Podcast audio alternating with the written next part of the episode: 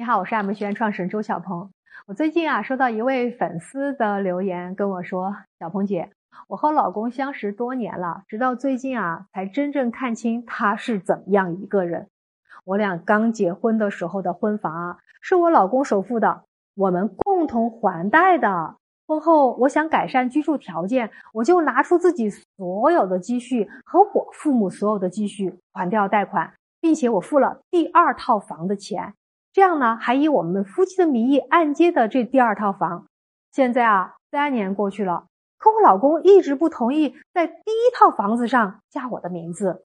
如果说房子是婆家买的，婆家还的贷，我要求加我的名字，那我可能是有点自私无理取闹了。可我明明出了超过一半的钱，却换不来我的产权。我老公说啊，他跟我在一起没有安全感，所以他是不想加我的名字。可难道房子只有他一个人的名字，他就有安全感了？所以这一位粉丝问我：“小鹏老师，我怎么跟他沟通才能让他加我的名字呢？”看完这封私信啊，我想对这位女士说：关于夫妻双方房产归属问题，我国的民法典已经有了明文规定，我可以明确的告诉你，关于这套房子的归属肯定有你的份。当然了，关于具体的情况，我还是建议你。你去专门寻找专业律师再清楚一下更好。当然，从我的专业角度来看，你俩房本加名字的问题其实是感情的问题。为什么我会这么说？你来听我分析一下。